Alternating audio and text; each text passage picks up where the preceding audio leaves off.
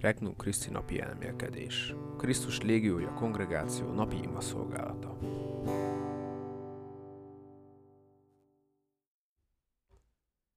Egy fogós kérdés.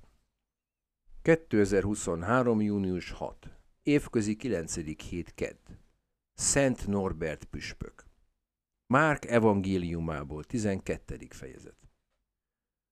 Később oda küldtek hozzá a farizeusok és Heródes pártiak közül néhányat, hogy megfogják őt beszédében. Akik odajöttek, azt mondták neki, Mester, tudjuk, hogy igaz vagy, és nem nézed az emberek személyét, hanem az Isten útját igazságban tanítod. Szabad-e adót fizetni a császárnak, vagy nem? Fizessük, vagy ne fizessünk? Ő azonban tisztában volt képmutatásukkal, ezért azt mondta nekik. Miért kísértetek engem? Hozzatok nekem egy dénárt, egy római dénárt, hadd lássam. Azok hoztak egyet. Ekkor megkérdezte tőlük. Ki ez a kép és a felirat? Azt felelték neki. A császáré. Erre Jézus azt mondta nekik.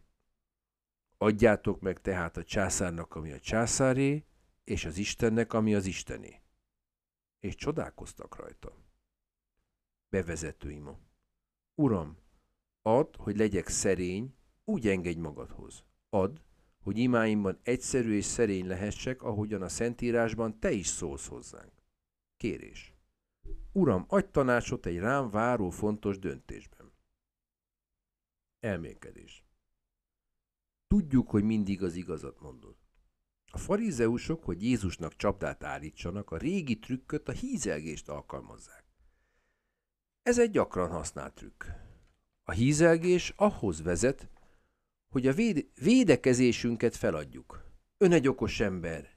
Miért nem alkuszik? Vagy önök olyan jó szülők, már két gyerekük van. Csak nem mégis az egyház tanítására hagyatkozik, Keresztényként a mai világban élve sokszor kell alattomos embereket elutasítanunk.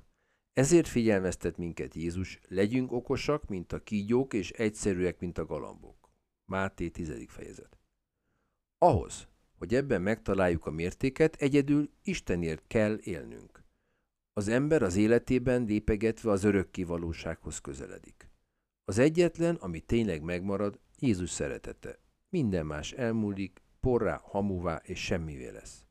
Tegyük Jézus szeretetét olyan kincsé, amiért minden mást képes lenne odaadni. Krisztus az, aki az életemet alakítja? 2. Megengedett, hogy adót fizessünk? A farizeusok és Heródes pártiak egy olyan problémával állnak Jézus elé, ami valójában nem is létezik. A kérdést úgy állítják be, mintha egy mellette ellene kérdés lenne. Jézusnak vagy a császár előtt kell meghódolnia, vagy Róma ellen kéne fellázadnia. Így látja ezt ma is a világ, mellette ellene. Vagy kétségek nélkül elfogadjuk a darwinizmust, vagy a teremtés elméletet kell elfogadnunk. Vagy az alternatív életmódokat kell elfogadnunk, vagy a reménytelen nyáspolgálok maradunk. A dolgok a valóságban sokkal változatosabbak. A katolikus hit gyakran egy és, ha a kérdéseket a megfelelő helyen és valós összefüggésében nézzük. Így adjuk meg a császárnak és Istennek, ami őket megilleti. És hogyan döntsük el, hogy kit mi illet meg? Itt lesznek a dolgok gyakran komplikáltak. Ezért kell nekünk katolikusoknak a talentumainkat, az értelmünket és ima életünket folyamatosan fejleszteni, hogy a jó válaszokat megtaláljuk. A talentumaimat jóra használom? Úgy fejlesztem képességeimet és értelmemet, hogy Istent jobban tudjam szolgálni? 3. Nagyon meglepetten. Jézus válasza elnémítja kritikusait. Miért? Részben azért, mert a kérdéseiket úgy szóván postafordultával visszadja nekik. Nos, döntsék el ők, hogy mi illeti a császárt, és mi illeti az Istent. El kell, hogy döntse mondta gyakran gyuntató papként Karol Vojtila. Semmi sem tud minket úgy megijeszteni, mint a szabadság. Jézus hallgatóit is megijesztette. Hogyan használom az én saját szabadságomat? Hogyan használom az időt, amit Isten nekem adott? Beszélgetés Krisztussal. Uram, Segíts felismernem, hogy szabadságra hívtál.